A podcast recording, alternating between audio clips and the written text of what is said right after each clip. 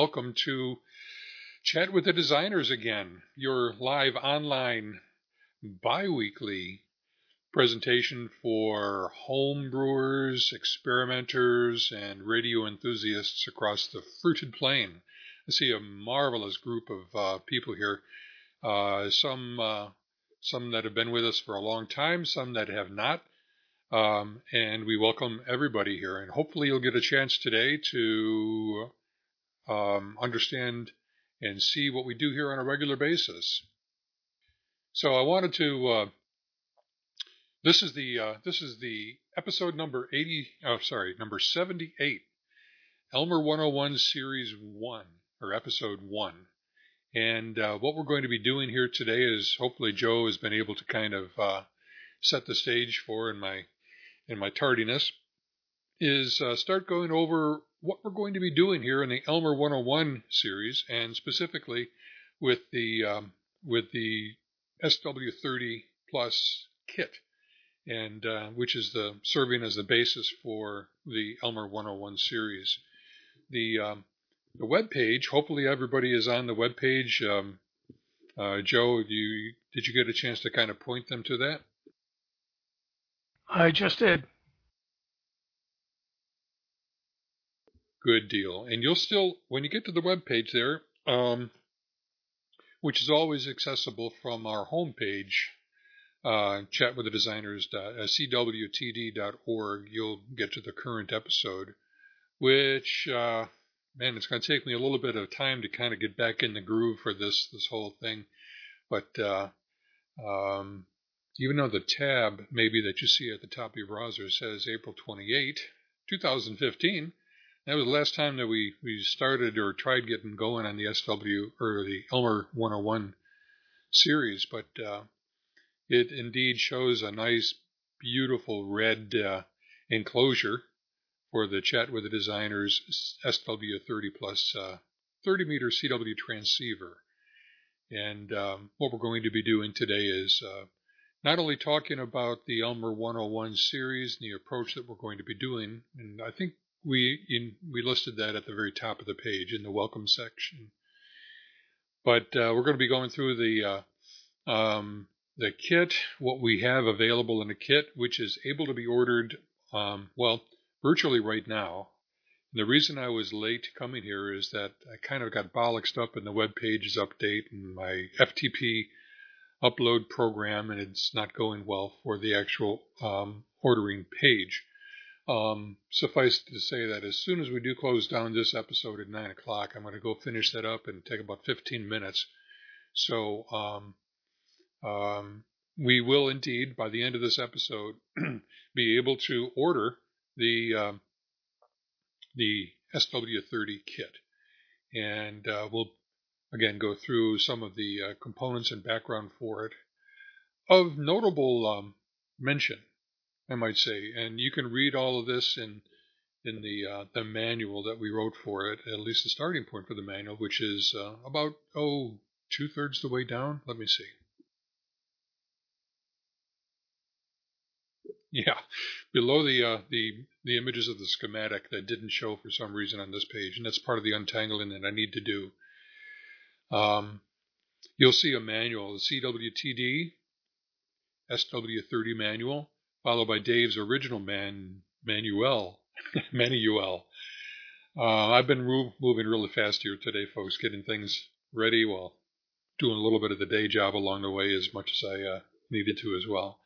But that um, our Chat with the Designers version of the SW30 manual is really, really cool. And I think when you get a chance to see it and go through it, you'll appreciate uh, everything that's kind of lying in front of you as you, if you are indeed intending on uh, purchasing the kit.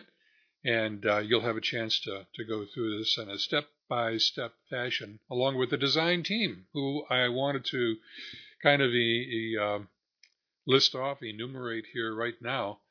Um, no particular order, but uh, Joe has already been speaking, so I wanted to mention that Joe has been integral with uh, me and us, the team, and uh, kind of getting things going on the kit. And it's taken a while to do that. As, as many of you know, we, we've been kind of hoping to have this available for the last year or so, a little bit more than every year. and it's been a long road, fraught by uh, uh, day job interruptions, but mm, even more notably was uh, I had back surgery last year, this time, this month last year, and it turned out to be a lot more than I thought it was, even during the time that I was recuperating. I kept saying, "Yeah, it's not that hard. That's not that hard." And then I would kind of nod off because of the uh, medications that I was still on. But thankfully, earlier this year, uh, that has all uh, ended, and I am healthy as uh, as I can be at this uh, this particular age, and um, and thus I've been able to kind of uh, Joe and I have been able to to kind of pick up the loose ends from chat with the designers during our mutual recovery periods. Joe is was kind of uh, still recovering from his thing last year as well. So last year was a recovery period mostly, and we are back. In fact, we are back so well in every meaning of the word, I guess, both uh, physically and, and mentally primed to be to get going here. That we're going to be having a chat with the designer episodes on um, an every other week basis, every other week, two times a month. Um, and I'll let you figure out if that is bi-monthly or bi-weekly or what, somewhere in between. But but every other week, we'll be having an episode here of Chat with the Designers uh, for a couple of reasons. One is we are um, we have a lot of great material to cover here with the uh, Elmer 101 series. Um, we'll be starting it tonight, and with some of the um, you'll recognize some of the the page material that we have the last year from last year when we uh, when we started, but got interrupted, and um, that really fundamentally hasn't changed too much, other than we really developed the kit in very close, wonderful cooperation with Dave Benson, K1SWL, the uh, the great kit designer that uh, uh, that many of us uh, um, hold as as our own mentors and and uh, as I put in some of the word the introduction there in the manual, he's kind of like the he's inspired the dreams of so many hams who want to have some kind of a special project for this or that. Uh, whether it's a transceiver, frequency display, amplifiers, um, AM operation with his uh, Retro 75 kit. I mean, all sorts of history from Dave. And um, we've had wonderful cooperation with Dave in, in bringing about the SW30 again. And as we mentioned, we tapped into the um, the reservoir of the great pool of information that others who have done the SW, sorry, the um, the Elmer 101 series uh, before, and we've uh, actually provided a lot of their reference material here on the uh, the chat with the designer pages as well. Um, but instead of just kind of using their material we, we took a novel approach in that uh, in the uh, rebirth or the reprise of the uh, SW30 transceiver, we wanted to really put our own personal touch on it. And to that extent, continuing my my uh, listing of the team members here, wanted to mention that uh, another another guy, Mike, um, Mike WA8BXN, who is here. I see him someplace Oh, I said WA8BXN. And Mike is here and has, uh, I call him the, uh, the advanced scout in the manual. And um, as the advanced scout, Mike was the first to get the, uh, the circuit boards that we had made up. Again, uh, graciously, the, the Gerbers were graciously provided by uh, uh, Dave himself. And we got the the board's made up. You know, there's all sorts of a story on that one. Well, when we get a chance to relax, uh, talk in a relaxed manner, we can talk about some of that too. But uh, Mike grabbed one of the boards and and built up the um, built up the kit um, to essentially prove out that modern parts can still reproduce a design that was done 20 years ago or so. Now, you might say to yourself, yeah, resistor's a resistor, capacitor's a capacitor. Well, tain't so. uh, is I'm going to toss the mic over here to Joe in just a little bit and, and ask him to talk about component differences from then compared to now. And that'll kind of highlight or underscore the uh, some of the challenges that were in front of us and bringing back an old design uh, through hole parts. My goodness, uh, there's a lot of parts that are no longer available as a through hole part, only SMT. And if you've studied, if you looked at some of the uh, SW30 design, you'll see that there there are no surface mount parts. Thankfully so for some of us who can't see as well as before. And um, I'll tell you, it was in, in, my own building up of the prototypes, and, and, Joe is building up his, and Larry is building up his, and all of us on the prototype um, build um, cycle um, have really experienced what it is again to build kits with through hole components. You know, we're, we're hoping to bring some of that adventure, that excitement uh, back to this crew the chat with the designers group and anybody else who's going to be doing the kit along with us. Um, but just to, to, finish off the, the team before I do throw it over to Joe to talk about components, is uh, so I mentioned Mike as the advanced scout. Um, Joe is a measurement extraordinaire, or me- measurementeur, as one might say, extraordinaire. Um, was able to help um, and iterate with Dave uh, specifically for possible problems that we might exi- uh, experience with the parts of yesteryear with today's available parts from Mouser and DigiKey. And um, as well as uh, um, work with us, oh golly, Joe, it was, oh, the VFO component, uh, the VariCap, and uh, measuring and matching the crystals. We'll get into talking about all these details a little bit downstream, but two very important elements of this design are those, the VariCap and the matched crystal sets. So, um, so Joe played an absolute instrumental part in there. And lastly is the um, is the eagle eye of uh, Larry K3PEG, and I think Larry is here as well. Um, I'm looking. Yes, he is. Um, so Larry Larry's been working very closely with me as far as parts ordering, procurement, correction of part numbers, finding alternative part numbers, receiving the parts, and da da da kitting up the kits. Well, suffice it to say that all the kits are sitting here at my feet right now as we speak. So that is uh, really sufficient evidence that Larry has uh, indeed been on the ball with us all and helping to bring these uh, these kits to the chat with the designer um, scene and to the Elmer 101 course that we're offering here. But I just wanted to mention that it is a wonderful team that uh, we've been working, I've been working with, and uh, and and we've had some fun putting this uh, all together. Even though it's taken a while to get there, and we're not going to go under that bridge again, but that is water over the bridge, under the dam, or however you want to look at it. And uh, we are here now and are ready to rock and roll going forward. Uh, we have a couple more partners to mention, but we'll get to that in due time. But Joe, I wanted to kind of turn it over to you and maybe chat for just a few moments about components and uh, component com, com, this is right off the top of my head here, but componentology and being the component componentologist that you are, I figured uh, you could lend some great insight to um, what we've been doing. All right, thank you, George. Yeah, um, yeah as, uh, as, George mentioned, uh, trying to reproduce a 20-year-old design gets to be fun.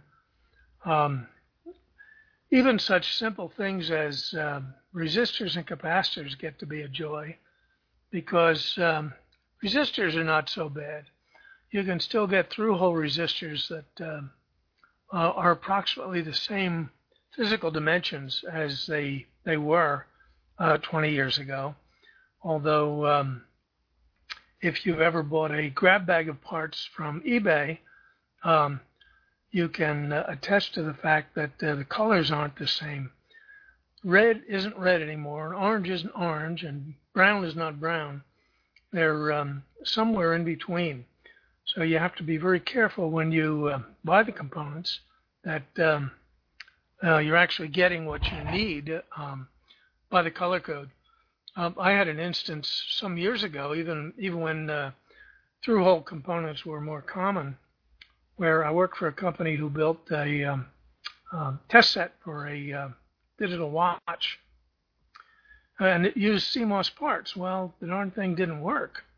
Um, the uh, the watch chips, being CMOS, didn't have much drive, much uh, current drive capability, and as it turned out, uh, we had some off-brand resistors, and what we thought were um, 220k resistors were 2.2k, and the chips just didn't have enough drive to um, uh, to drive them. They were pull-up resistors. They were actually uh, weren't pulled down the ground. So we had to go through the, the test set. There were about uh, 20 points, 20 um, pinouts on the chip. We had to go through every resistor in there. And as we found out, it was a mix of resistors. Some um, some were indeed um, 220k and some were 2.2k. So the point there is that um, uh, when you buy resistors, be darn sure that uh, you know what you're buying.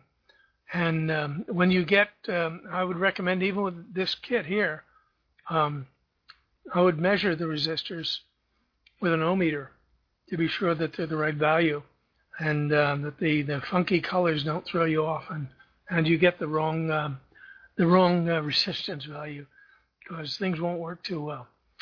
Another thing that has proven interesting is um, some of the capacitors, many of the capacitors in the kit, are used in um, tuning applications, and as such, they need to be high Q capacitors and very temperature stable. Well, they're they're mostly uh, what we call NP0 capacitors, capacitors with a um, approximately plus or minus 30 part per million temperature coefficient, um, and they also tend to be they also are high Q. But when you go and buy components, you have to be extremely careful because um, another name for um, one of the manufacturer's names for NP0 capacitors is C0G.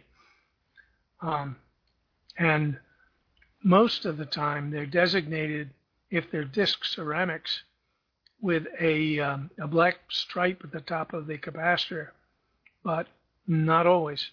So when you buy the capacitors, if uh, if you buy from a if you generally if you buy from a good source like uh, Mouser or DigiKey, uh, you'll get the right parts. But uh, sometimes if you buy from uh, eBay or, or some other source, uh, you won't get the right capacitors. And believe me, it won't work too well if uh, you get in that bind. The other thing that proved to be interesting was, um, as George mentioned, the voltage variable capacitor used to tune the uh, tune the radio. The original design used a, um, I think it was an MVAM 109 or no, it was an MV1662, as I recall. Well, uh, they're no longer manufactured. So when you go searching for them, they're tough to get. You can't get them from the normal uh, component suppliers. You have to either buy someone's old stock or you have to buy something that someone says is an equivalent. So we found that the, um, I think it's the MV109. George can correct me if that's wrong, but uh, we did some experimenting, checked the tuning ranges of both, and found that the MV109, which is another discontinued device but available in more quantities, uh, did the trick, and it, it, gives the appropriate tuning range uh, for the radio. So that that was um, we were sweating a little bit over that, whether or not it was going to work properly. Um, crystals were not an issue. The quartz crystals, they are still available in through-hole um, uh, packages, and the characteristics um, have stayed the same um, pretty much. And uh, as George mentioned, we uh, we did go through and we tested every crystal in there, and matched them up in sets of uh, five crystals, so that um, you can just plop them in when you get your kit, and you'll you'll know that they're they're going to be on frequency, and the um, the bandpass of the uh, IF uh, will be appropriate. Um, the other issue that was interesting was uh, transistors. The small signal transistors are not too much of a problem, but again, the uh, the RF power transistor that's used in the final, um, the original part number is um, not sure that it's being manufactured anymore. If it is, it's rather expensive. So uh, George had to do a little hunting around and uh, scrounging, going through various vendors, and he finally found a vendor who uh, who could supply what we needed. And um, as he proved in the, the kit he built, um, and I, I assume Mike did too. My kit's not done yet, but will be soon. But as uh, as was proven, uh, the replacement device uh, is appropriate. Um, things like um, magnet wire and toroids are still available. They're not too much of an issue. And of course, the printed circuit board uh, with a printed circuit pattern uh, turned out okay. I believe George also had an issue with uh, finding small enough uh, tuning potentiometers, tuning and volume potentiometers. So he had to do a little uh, mechanical revision to the way uh, the board and everything fits together, but um, was able to get that going. So it was a it was a process and um, uh, quite a learning experience uh, as things went along. Uh, a couple moments when we were sweating, uh, gee, are we able to going to be able to pull this off, get everything we need, and get in the quantity we need, and do it at a price somebody can afford. Um, it's it's no good buying a part uh, that used to be a dollar that's ten dollars now. Um, that's just not acceptable. So um, a little bit of uh, leg work and some uh, brain power and some bench work, uh, we were able to uh, to pull it off. And I'm not sure, but I think I've covered the components in pretty good depth. I'll turn it back to George and uh, see if there's anything uh, I left out. Go ahead, George. Well, thanks, Joe. And I've been able to uh, get a little bit of some of the untangled nature done, uh, but not all. We'll get to that uh, when we get a chance. Um, one of the things that we wanted to mention too, right out of the chute, because I'm not sure if we've mentioned it too much in detail on the um, on the list, the chat with the designers list, was that pretty nifty looking red enclosure. Um, that uh, you see pictured there. And um, sometime, oh golly, it's been, I don't know, Craig, I don't know if it's been, has it really been a year since we started that too? Craig, are you here? I heard a chuckle. Maybe that was just his heavy breathing. I think Craig is there, but maybe his PTT isn't working or something. Nope, just gone, gone offline. I think uh, I think it has been a year. Golly, I'll tell you, when you're on drugs, uh, medications, um, time sure goes by quickly. Or at least when you look by, it, uh, it, it a lot has happened. But uh, nonetheless, some time ago, um, reached out to Craig. Uh, we've collaborated on many pro- on projects in the past and uh, had some great times doing it together. And I knew that he's just a, a wealth of information for some novel, good ways to approach some solutions. And I, I said, Greg, what do you think we could do for a cool looking enclosure uh, for this uh, this reprise of the chat with the designer, you know, board, circuit board. I'm sorry, with the uh, SW30 circuit board. Well, as it turned out, a long story short, and I'm going to turn it over to him again. Maybe your uh, PTT is working now, but um, Craig had a great idea, and that was to use a technique that he found um, great success in in his Easy Keyer, the Easy Keyer project that used PCB materials that were specifically notched and uh, along the edges to interlock with each other, assemble and interlock, and be easily soldered, such that you had perfectly orthogonal types of uh, joints, you know, three-dimensional joints that were nice and perpendicular to each other. And further, what was really stunning, I got the, the Easy Keyer back then. Uh, the Easy Keyer Kit, which I guess uh, which is was then and probably and, and is still offered by the Four State QRP Group. Um, great great bunch of uh, guys there and, and great kits that they offer. Uh, but I bought the kit, the Easy Keyer Kit, nice purple uh, purple enclosure, quite appropriate for Baltimore Ravens kind of thing, and put it together. Man, was that cool! So Craig said, I bet you I could do something like that for the SW30, and the rest is history. Craig, are you back online here? Oh no. Still no go. Don't know what's happening, Craig, but uh, no audio is coming through. Your PTT light is going off just as soon as you, you hit it. No worries, though. We'll catch up uh, when you do get it working. So Craig had a great idea to come up with a really nice enclosure, a little bit larger than most necessary, which as it turns out, I'm, I'm holding it in my hand here, the enclosure, and uh, it is just like fits fits like a glove. Uh, very nice, nicely done, as you see pictured. And uh, one of the coolest part of that is that it's uh, it's got red solder mask. So the color is the solder mask. It comes right straight from the uh, the fab house that way, and the uh, the silk screen, uh, the labels are silk screened, so there's no labeling that you have to do. You put it together, you solder the inside box, and you can see the inside box if you scroll down the um, down the whiteboard that we have here. And even though it's a little bit of a, a wacky perspective, it looks deeper than it is um, because of the camera focal length.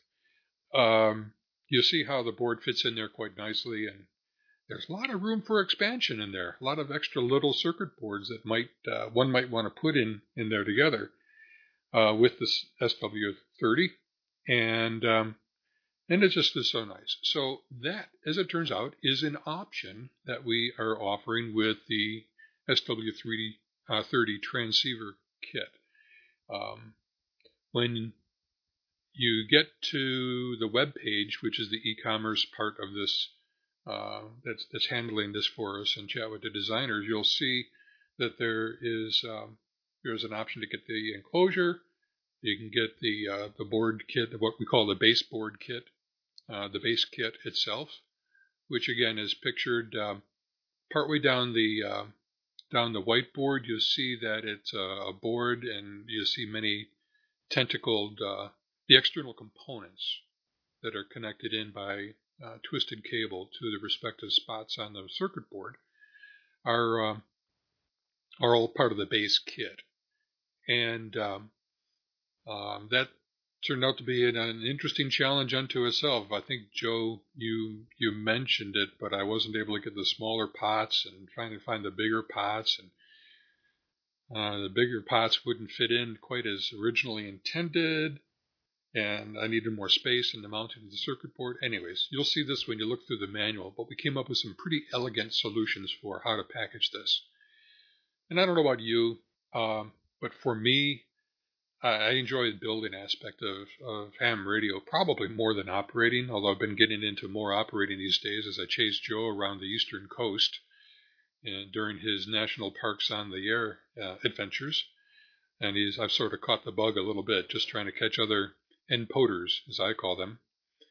Um, so I do a little bit more operating, but my my true love is in building, and for me, the building part isn't done until I get it enclosed uh, in some kind of a fashion that can sit rather uh, haphazardly on the bench without worrying about shorts or um, uh, wires uh, dangling and, and, getting in the way of something else, or worst case, uh, zapping myself.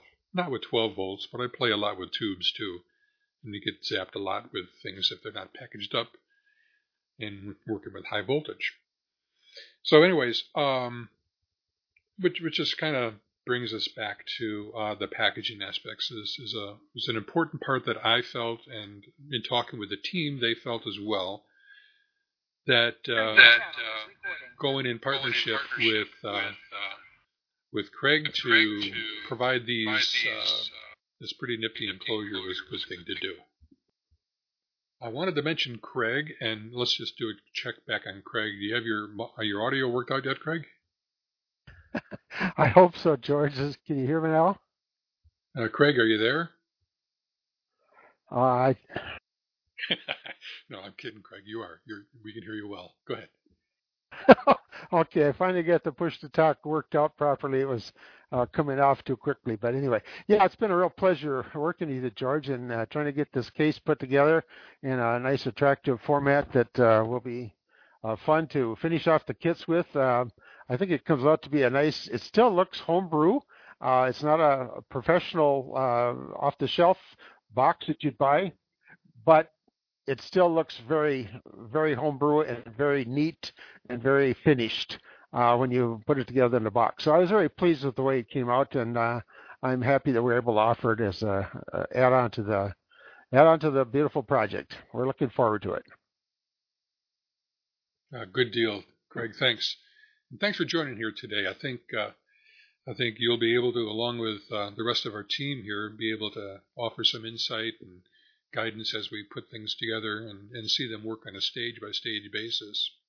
And speaking of that, um, when you get a chance, and during the show here is fine, if you scroll down, you can see the manual. I was able to update things and have the manual show properly.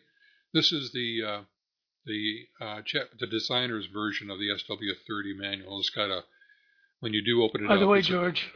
Yeah, Joe. George, um, if you want to see the uh, updates that you're in there, you have to refresh your browser to get it to come up. Oh, good point. Yeah, thanks a lot. Um, I did make updates while Joe was speaking. So um, if you're watching, if you're looking at your browser right now, the um, our whiteboard there at chatwiththedesigner.org stroke uh, SW30, just hit the refresh button or the refresh circle or uh, just refresh your browser and you'll see any changes that were made most recently. And again, when you scroll down there, you'll see the manual and it's a picture with uh, the a blue rectangle with CWTD in it. That's the manual we're speaking of.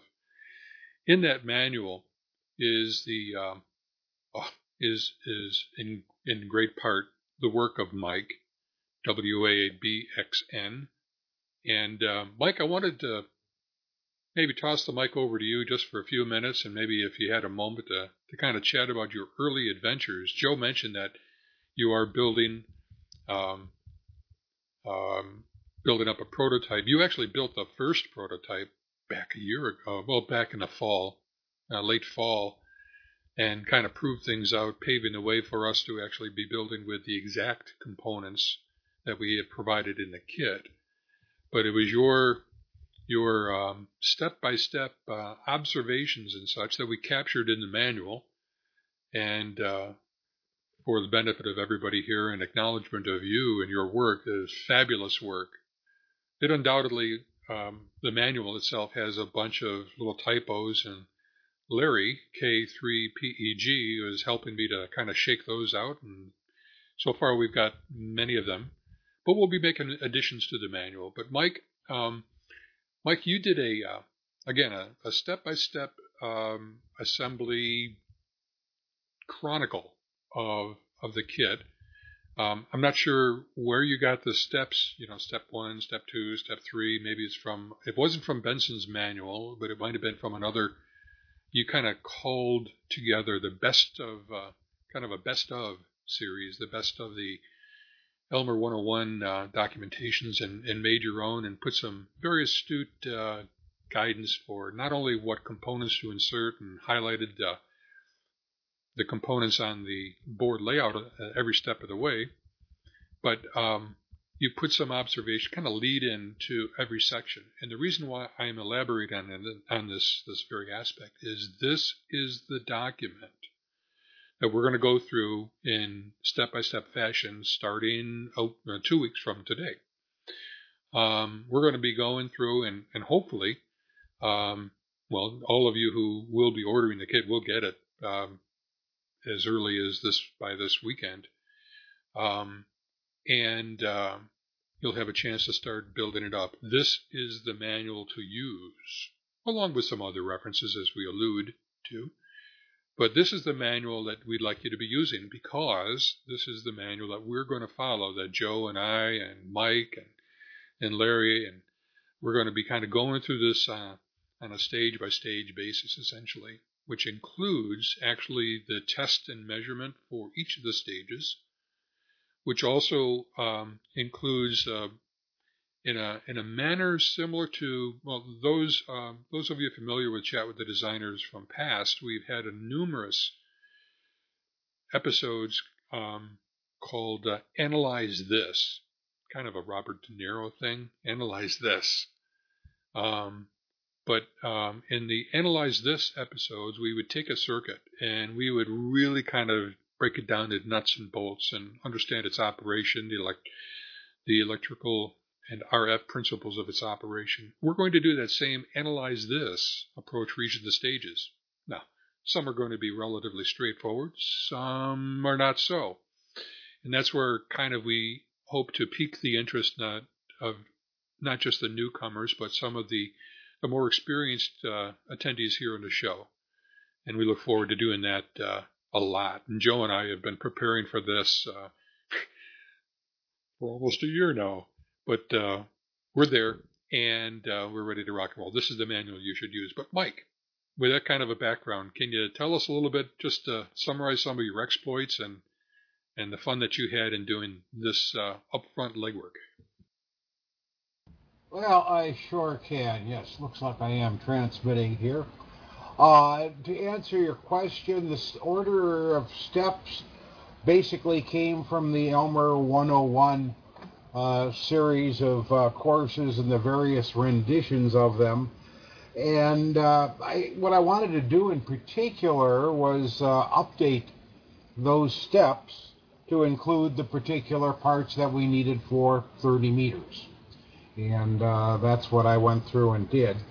Uh, I've been very interested in this SW series of transceiver when Dave originally brought, the, the, brought them out uh, I did build uh, the 40 meter one. I built an 80 meter one. Uh, I got a kit of parts uh, and built a 40 meter uh, Manhattan style just for the fun of it, not using the circuit board. So uh, I've had quite a bit of experience over the years with this design, and I think it is a really fantastic design. It's simple enough that I think many people can understand it it goes along with the theory that, uh, well, at least back when I got my license, uh, we were supposed to uh, kind of know a little bit about superhet uh, receivers and things like that. Uh, so it, it's just a great design, and it works. It, it works pretty well for the rig it is. It's inexpensive, and uh, there's a lot of possibilities for modifying the circuit uh, one of the things I've uh, kind of wanted to play with is uh, a DDS uh, VFO rather than a free running VFO, for example. And that could be uh, part of then a uh, digital display of frequency and do all kinds of neat things. So, yeah, I had fun with this. I had, in past years, bought up a lot of the parts needed for this particular design. So I had the transformers, the IF transformers. Uh, I bought uh, the final uh, RF amplifier transistors. Happened to uh, get uh, a fairly decent price uh, from Amazon. Amazon has an amazing selection of parts available, and with the Prime two-day shipping, I can get them pretty quick and I really haven't had any problem with parts that I've gotten from Amazon. So uh, that's another uh, source to consider uh, when you're trying to find things. unfortunately, they don't have them now. What I bought uh, for those transistors, but I, I, think this is just a great, great project, and uh, I had a lot of fun doing it. And I hope that uh, there's going to be a lot of other people buy the kits, put them together, and have a lot of fun with them as well. Okay, back there to you, George. Oh, fine recap, Mike, and I really agree with you. And in your comments about it's a, a, a good kit, and um, it's a performer for the single board that it is. Um, I mean, it's not going to be a Flex 1500 or 6000 or whatever the latest and greatest there is. Um, but it's a super het, super heterodyne design, which has amazing benefits over um, some of the, uh, the direct conversion rigs that many of us build up with simple circuits and so on. Joe and I will get into that uh, a little bit. Uh, well, probably not too far downstream. Maybe uh, certainly the next episode. Um, and like you said, it worked. I, I, I think Larry might, Larry uh, K3PEG might uh, argue a little bit with me on this. It worked first off. Um, the uh, thanks to your instructions there, Mike, and uh, um, a little bit of uh, referral back to Dave's original manual, and uh, golly, it, it, worked really first off for me essentially. By the way, assembly time, if you might be interested in this, uh, you listeners, is that the assembly time was probably about two good evenings worth of work um, on the bench in order to get it uh, put together. So for me, that's that was probably, and I took my time and kind of documenting things along the way as well, but probably took on the order of uh, oh maybe four hours. Mike, what was your what would you say is an average build time um, would be for this? You know, I can't really make a good guess on it. I was doing a lot of notes with it, but uh, for someone that's built kits before yeah, probably uh, four to eight hours uh, should do it. Yeah, I think so too. I was sorting out some uh, oh, some of the parts. I want to toss over here to Larry um, for a minute. Uh, again, Larry K3PEG is the uh, is the uh, uh, he and I refer to himself as the elf, uh, kind of like Santa's elf. And as an elf, he has been my right arm in so many ways from the from an operational standpoint with these parts. and we were ordering parts. I'll tell you, these little suckers, even though they're not SMT, the only parts that were available in in um, in MM um, monolithic uh, multi-layer MLCC. Joe, MLCC? Yeah, MLCC. Yeah, so monolithic capacitors, now whether they're NP0s or or CO, C0Gs or or not, um, they are small. I had a a USB microscope that turned out to be not enough magnification and get the right in order just to make sure that I had the darn parts right. I could barely see these things. They're so their little markings on the blue capacitors are so tough. So Larry had a great idea, and that was to make up a parts card. I didn't get a chance to copy that sheet, but uh, I'll be documenting the contents of the kit like in within 24 hours. I'll get additional information on the uh, the order page, and you'll actually see what the kit looks like. Um, but he whipped up a, a one sheet, you know, eight and a half by 11 or so, um, listing of all of these small parts, mostly capacitors, and uh, taped them to them. We see that technique a lot with surface mount components because there ain't no markings on a lot of surface mount components, resistors, capacitors, so it's necessary in some fashion to, to indicate uh, um, what their value is by taping it to something else. Well, Larry took that same approach, and thankfully, there's uh, for every of the small parts that you have, um, for example, a 470 microfarad or picofarad uh, capacitor. Um, there's no way that you could distinguish it from the 15 other capacitors that look, that look identical, identical, to, it. to it. And as a result, uh, this has been it, all you have to do is just kind of take a part off and stick it in the right spot. So that that's really good. Rick, did you have a question while we're here? Okay. I'm sorry, you were speaking to me? Yeah, your Vox came on or something while I was speaking. I just didn't know if you had a question. Okay, no, I've just been recording. I had had a meeting that I had to attend at the same time. Uh, you said something about a uh, an order page. Yeah, we'll get to that in a second. Uh, we do have an order page um, set up, um, and I just wanted to get through a couple more, and then we'll kind of point people to the uh, to the uh, uh, to the essentials. Okay, didn't know I missed it. No, no, not yet. Um, Larry, um, while we're talking about the parts and the kitting, anything that you wanted to kind of point out in, in the kitting effort and things like that part sheet or whatever?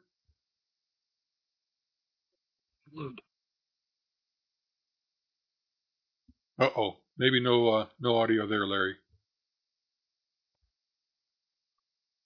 Okay, I have to hold the key down. Is that right? Yeah, uh, sure. that works. Yeah, okay. I'm not uh, familiar with this. Um, parts Kitting was interesting, and uh, George and I tossed a few ideas back and forth before I started it. And I said, anything that you want, I'll follow, and uh, we'll try to make it not easy for a person to build it, but easy to identify the parts because the capacitors that they mentioned, some of those things were laser etched, I believe, they weren't marked like the old components with a chisel and a hammer. They're very difficult to read. You have to have a, the uh, attitude of the light hitting it in the right direction. And I use a 7x eye loupe to read those values. But um, apart from that, I have a device that I can read capacitor and resistor values with rather handily. And uh, it's another one of these great things uh, that I found on the internet. And uh, we'll mention that later on down the log here. The um, kitting effort was uh, supported by my wife and her mother. They insisted on helping, so they did some nice work on protecting the potentiometers and the knobs from being all scratched up because they wouldn't allow me to just toss them into a bag. So there you go. So I had help there too. Much appreciated help. So hopefully um, you all enjoy the kit when you get it. And uh, don't believe everything you read. I mean, check the components like Joe said. Get yourself a, a capacitance meter, a cheap one and, and measure these things because things happen, you know, mistakes are made, and sometimes the parts are bad, which is very rare, but sometimes it is the case. That's about it for me. Um, I've uh, gone through the assembly manual and uh, I built mine up, but unfortunately mine doesn't work in receive, and uh, it does transmit. And uh, so we have a little troubleshooting, but I got to walk away from the thing because at my age, 70, things start to blur, you know, and that's even without medications or whiskey. Back to you, George. Fine business, Larry. And thank you again for your great assistance with the project and as part of the team. I think we'll be continuing to kind of uh, uh, do things together on this very kit and and others.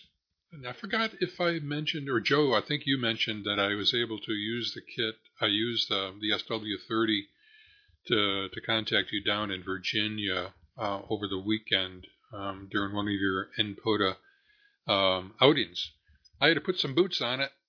I, uh, the the one and a half watts that I have mine set to probably wouldn't cut it too far. Um, at least with all the other activity that was going on. So I connected up a little bit of uh, amplification, as they say. Uh, I won't say how much, but not, here anyways. Um, and I'll I'll deny it um, if uh, feet put to the fire, even if feet put to the fire. But uh, the kit was working great. Sensitivity is cool. Great frequency range. 35 killer, 37 for me. And the kit, uh, Dave Dave Benson goes through, especially this aspect of getting it uh, calibrated um, or adjusted. Actually, is a better word is getting it adjusted for optimal frequency uh, excursions. But that's cool. Okay, before we kind of uh, point to the grand finale over here, um, I wanted to mention one other um, partner that we have in the adventure. Um, of uh, the, the SW30, and that is, again, I mentioned them earlier, the, the four state QRP um, group. Uh, Craig, are are any of them? I, am looking down, scanning down the line, uh, the names that are logged in here. I'm not sure if anybody has checked in here tonight from uh, from Four State. Do you know if they are?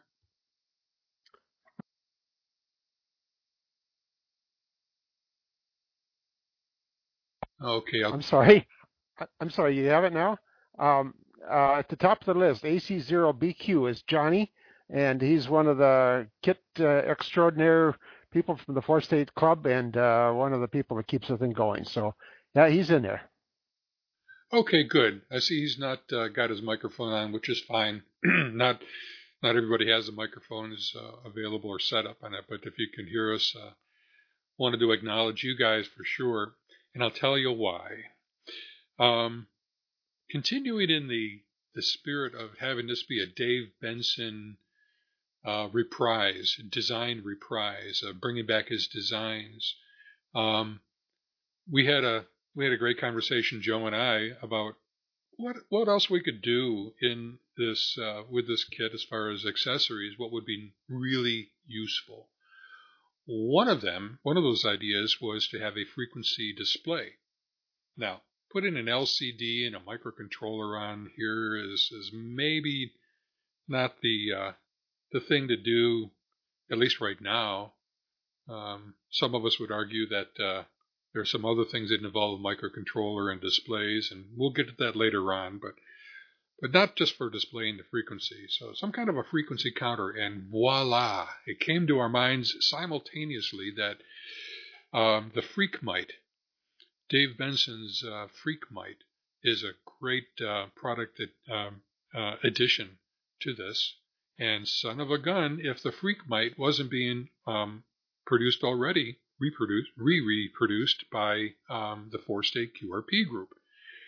So I contacted the good guys over there and um, kind of explained what we're doing here and see if they wanted to kind of enter into a little bit of a partnership. And son of a gun, they did. Uh, so, in a nutshell, what we did is um, we are making available at a uh, a price that is less than um, uh, uh than what's on their webpage. It's a discounted price for the Freqmite kit. Um, and again, you'll see this uh, built up on their page, but also on our order page when we get to it in a moment. And um, um, this is a nifty little board. If you've not used the Freqmite before, it's a really cool little audio frequency counter. Bottom line, it's a frequency counter, right? So if you have the input to the frequency counter coming in from the uh, from the, the from the R. If you tap the RF uh, directly, or you can you can tap into the IF and put an offset in there, you can have the frequency um, of the um, uh, frequency of operation for the little rig announced by means of Morse code. So, in other words, whenever you would tap a little push button that um, is not yet pictured on my unit, that is on the web on the whiteboard, but you would see, you would hear through an internal piezo speaker. Sorry, Joe, it's a, just a speaker. Um, a, um, um, a beeping that of Morse code. Either I think it's at 16 words per minute or 25 words per minute. It's uh, selectable, and uh, it's a really handy way to determine exactly what frequency you're on. Uh, the dial is good. It's a swing of 37 um, kilohertz, 35 advertised kilohertz, from stop to stop. Um, but um, knowing precisely where you are has obvious benefits, and this is a nice, inexpensive way to do it. So, our hats are off to our friends at the Four State QRP Group for playing along with us in this project.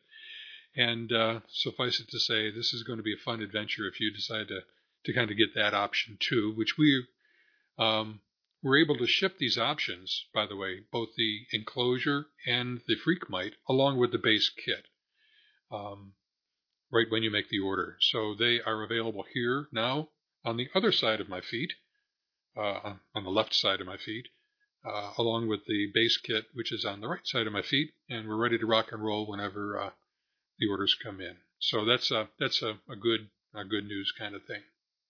Okay, before we break and move over to the um, the kit ordering aspects, are there any questions right now? There's so much that we've uh, well we've covered in the past. We're going to be covered in the future. What we wanted to do in this episode was to kind of present a, a highlight, an overview, a broad stroke, a broad brush stroke of, of what's lying ahead, and really hope that if you do get the kit, that you decide to follow along. I mean, the whole reason for this, uh, doing the Elmer 101 series, is to help all of us in our understanding of the electronics, the operation, the RF aspects, the idiosyncrasies of how circuits interact with each other and interface with each other, whether it is in matching impedances, whether it is special component considerations that are made. All of this, by nature of you of most of us being in here today, is evidence of your interest and excitement in those dimensions of ham radio. And those are precisely what we're going to be talking about.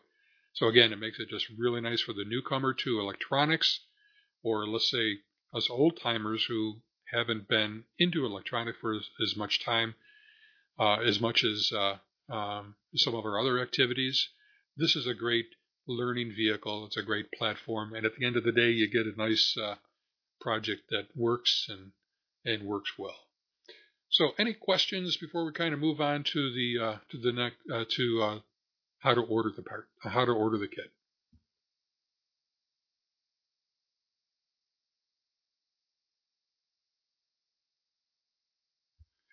Silence is golden, or so say the uh, the Four Seasons, I think. Um, alrighty then. Well, if you go down to the two thirds point where the, where we have the um, oh gosh, I think it's the schematics just before or after the schematics. Let me take a look here.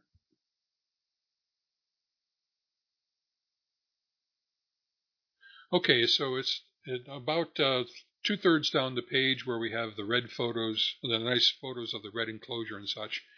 There's a link that's uh, there for order the kit. Now, the good news, bad, oh, and by the way, if you're not seeing it there, I'm going to put it in the chat window as well.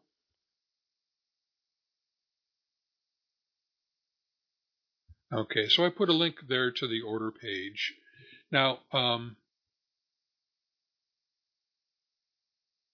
okay, so the good news, bad news, as I mentioned when we opened up the show, was that uh, my FTP client was not operating properly and um, if any of you have done website uh, maintenance and design and such, uh, you got to make sure that the file that you're working with is the same is in the same directory on on the server as it is on your local machine. If it's not, you get broken links and yada yada yada. But that happened to me, and I was able to untangle most things um, except for the actual ordering part, uh, the the part, uh, the steps, the, the link that you do for actually placing the order.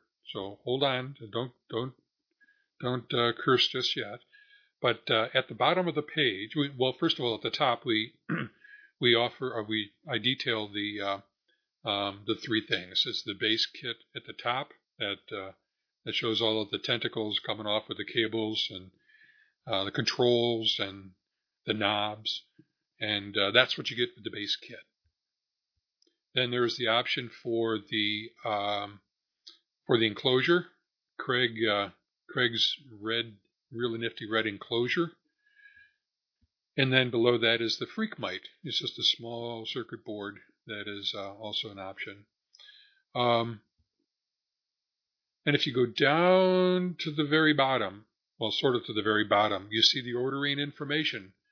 And there you go for the prices that uh, um, that are being offered for these uh, particular kits. Um, um, as soon as I get, and the part that got tangled up was the, uh, if you've ever dealt with PayPal, there's a certain way you got to do things and setting up your buttons and the links to your buttons and there's aliases to the links of the buttons that you put in there and it, it just wasn't working right for me as I was getting it finalized. I was hoping to be able to snap my finger and say, okay, now the part, uh, the ordering is open. I will be able to do that, snapping of my finger, uh, roughly at about 20 minutes after we hang up here. So um, I will put a note out to the list saying it's ready. And at that point, uh, you can indeed, you will be able to click on the little PayPal links there um, or send, inform, uh, send check, money order, green stamps, IRCs, whatever, uh, whatever currency might be your uh, particular druthers joke. Um, and uh, we'll get this uh, kit onto you starting as soon as as soon as we get things processed here. So, um, as it indicates there, um, uh, the price for the base kit, which includes the circuit board and all of the uh, the controls, um, and the knobs, is forty nine dollars. The um, the uh, Craig's enclosure kit is eighteen dollars, and the Freqmite itself is sixteen dollars and fifteen cents. So um, that's the prices for each of those, and of course you will add shipping. Shipping will be added. The shipping fee will be added uh, to that priority mail here in the U.S. Overseas, uh, use uh, airmail, uh, and who knows if it'll get there. But nonetheless, that's uh, that's it. And uh, I'm wondering if there are any questions about this as far as the ordering is concerned. George, can I jump in for one second? By all means, go ahead. Okay, I, just uh, one clarification. Uh, the Freakomite, uh, you talked about uh, when you push the button, uh, the uh, frequency is announced in Morse code with a little piezo or speaker. Actually, the output goes right into the audio chain of the radio, so you hear it in your headphones just like the rest of the audio. So it's going to be loud and clear in headphones. You don't have to take your headphones off and hear what the little thing is beeping. So it should be all automatic and you'll hear it strong and clear. Oh, thanks so much for that clarification, Craig. You're right. You're absolutely right. I'm remembering my Freakomite from from years ago when I when I built it into. Some of you guys might remember the Sierra, the Wilderness Sierra rig. Um, was a marvelous modular um, rig um, from um, Wayne Burdick, originally from Wayne Burdick, picked up by Wilderness Radio. And uh, the Freakomite was an option there, and I just loved it back then, and that's what I was recalling. But you're absolutely right. There's no speaker, piezo, or whatever in there. Um, while you have the uh, Craig, did we did you did did we want to mention anything about other accessories along the way, or did we want to hold that until it's uh, digested a little bit more? Well, I can mention it. Uh, um, we're still working on details for it, though, George. Um, we're trying to figure out. We have uh, my Easy Keyer that we offer now as a standalone box through the uh, Four States QRP Club. In fact, Johnny's the super kitter for that one, uh, AC0BQ. Um, and um, we're looking at the possibility of offering just the board um, to mount inside the box here, uh, inside the enclosure, and uh, feeding that into the normal chain also, so that uh, keyer would be available. Uh, you plug in the the paddles into the uh, outside there, and it would automatically key the keyer and uh, we are going to look. We're looking at options, okay? Because the current keyer has three push buttons for three messages, and uh, one of the versions even has a, a spot uh, speed control. Uh, we might offer a very simplified version of it, and that's what we're trying to figure out now: how to do it, how to price it, how to make it work great. And we haven't. We just started talking about this, so. Uh, just getting uh, people uh, a little used to the idea, and it might come in hopefully before too long. We'll be able to talk about it more. Thanks, Greg. And it is great news because I was only able to use to, to use this. Uh, I, I, had a QSO before I, I, I QSO'd with Joe, and I think I broke my wrist using the straight key. Uh, it's still sore from the other day. Um, and this is almost not a joke, but um, straight keys are not my are, are not the most fun. Um, there is a place for straight keys, of course, besides straight key night but uh, um, showing ham radio to a kid and and all of that. Uh, but I was only able to really carry on a, a good QSO and then uh, connect with Joe out on the trail when I plugged an electronic keyer that I have external to the box here. So an easy keyer, son of easy keyer, or PCB only, well not PCB, but uh, um, PCB and components only version of EasyKeyer, version 1, 2, 3, 4, 5, some version, is going to be a really, really cool addition. And you can't see it too well right now. I'll get some other views on, on this little box, but if you, the, the top just unscrews. There's, uh, I guess, 632 nuts, um, uh, screws that hold the top into place. And um, And you take that top off, and there's lots of neat room. There's a lot of overhead, as they say, yeah, overhead room. And you can screw some boards in there, um, Velcro them in if you don't, don't want to put anything, any marks in your uh, in your kit. There's a lot of good things that you can do, and even just put a minimal push button in there to get uh, uh, to get access to the command mode for the uh, the keyer, much as there's a push button that would enunciate the frequency from the freak Freqmite. And by the way, I wanted to mention um, this is kind of important since this is a limited run kit. There's only we're only able to allow one per person, at least uh, during the first rush. Uh, we want to be sure that that there's enough to go around. So if you're going to buy five and put four on the shelf for later, that that's not going to work and we'd appreciate you kind of working with us and not working around that. Um, uh, the Freqmite and the enclosure, I believe that we can order as many of those as you like, and in fact, that might even be encouraged.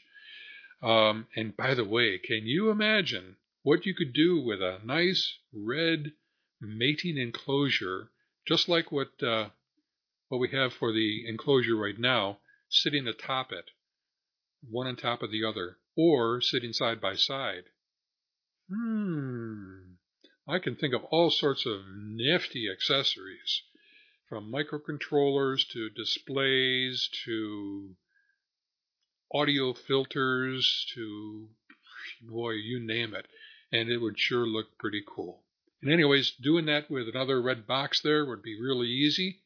Wouldn't be tough to uh, to uh, handle the, the front panel being a little bit different, and there's all sorts of home brewing techniques that I'm sure will surface. But keep that in mind as you go along there, and uh, um, that'll probably uh, do us. Do, does anybody have any questions here before we break for the evening?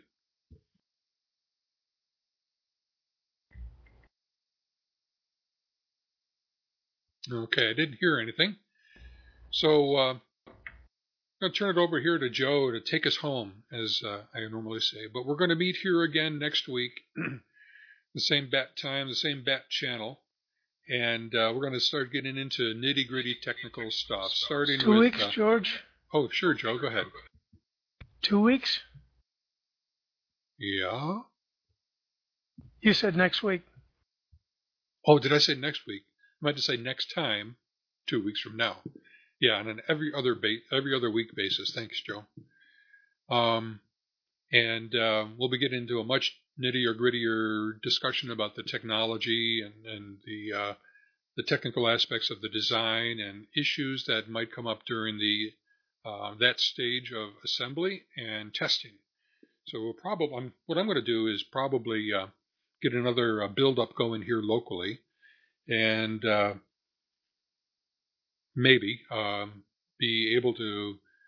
Yeah, I won't. I won't spill too many of the beans, but we're thinking of a live broadcast, a live video broadcast that uh, we will augment. We're that we'll be able to augment our shows with uh, here in 2016 as we repick up uh, the uh, uh, the whole sequence of chat with the designers. Um, there's a neat uh, there's a neat product called Zoom, Z O Z O O M, Z O O M. If you think about that, um, or if you look into that, you'll see that that's a nifty free video conferencing capability that doesn't have any limitations, and I think it can easily handle the 30 or so that we normally have chatting uh, checking in here. So think of the normal audio that we do do do do, and uh, think of an, uh, a video window off to the right that that shows Joe, especially, while he's talking, and me while I'm measuring. And uh, you can get a good vision of maybe some of the possibilities that are coming along with chat with the designers. So I'll say my thank you to everybody here now. And as soon as I hang up, I'm going to get to work on closing the links on the ordering page. Stand by for another 15 to 20 minutes. I'll give a, um, an email on the list when it's ready. Uh, you can count on it and uh, look forward to having you all play along with us as we uh, build up the SW30 and go through the Elmer 101 series. Joe, take us home. Very good, George. Thank you. Yeah, um, glad to be back on the saddle here with the uh, Chat with the Designers it's kind of a uh, kind of a missing hole that uh, in the in the time period that uh, we, we've un, been able to been unable to uh, present this. I'm glad uh, glad we're back back in the saddle, so to speak, and healthy, which is uh, just as important on both uh, George's and my part. What we did tonight was to uh, reintroduce the uh, SW30 to talk about the um, upcoming Elmer 101 series. It'll um, be some discussions, some handholding, some descriptions of what's in the uh, SW30, the 30 meter transceiver. Um, kind of had an overview of what it looks like, um, both from the uh, board, the bare board aspect as Dave Benson sold it, and also uh, with the addition of uh, some options to uh, to make it more useful. The uh, the case, the uh, nifty um, printed circuit board material case that uh, AA0, um, no shucks, Craig, whatever his call is, I, I always get it screwed up, that he came up with, and uh, and the addition of the uh, Freqmite for um, uh, frequency uh, enunciation. So we've tried to uh, give an overview of what the whole project's about, give you an idea of um, what's there, and give you a flavor for uh, flavor of what's going into pulling this whole darn thing together, and introduce the team who's been working on it.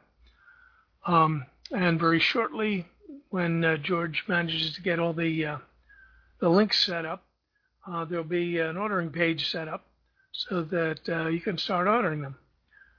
Um, thank you all for participating tonight, um, and uh, we look forward to um, look forward to having a um, uh, another session, the uh, ongoing sessions on this, and uh, building it up and getting a whole bunch of people on 30 meters, which happens to be one of my uh, favorite bands. 73 all. See you in two weeks. Is there some way you could offer?